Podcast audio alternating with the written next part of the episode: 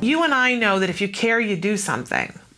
Yes. And that's and that's really I really appreciate um, and and why you've dubbed it Autism Action Month because if you care, you need to do something. Yeah, and and I know my families and friends are really strapped taking care of children with autism, and I'm really pressing upon the importance of corporations and other people outside our community to activate. And families can activate just by sharing correct information, um, like sharing studies from the UC Davis Mind Institute about prevalence is really higher. It's a really well published study. Uh, well published uh, study.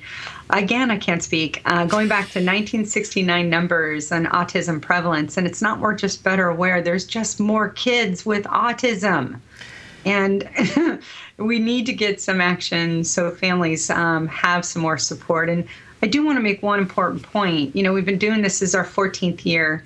Um, one of the things that I know since 2007, it's not easier for families living with autism. In fact, it's harder.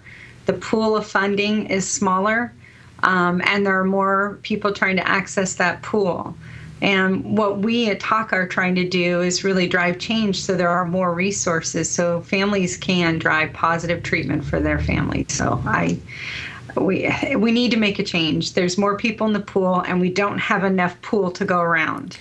And that's the number one thing we have to change. And I would tell people, you know, if they haven't already, one of the first actions that they should take is go to tacanow.org. That's T A C A now.org.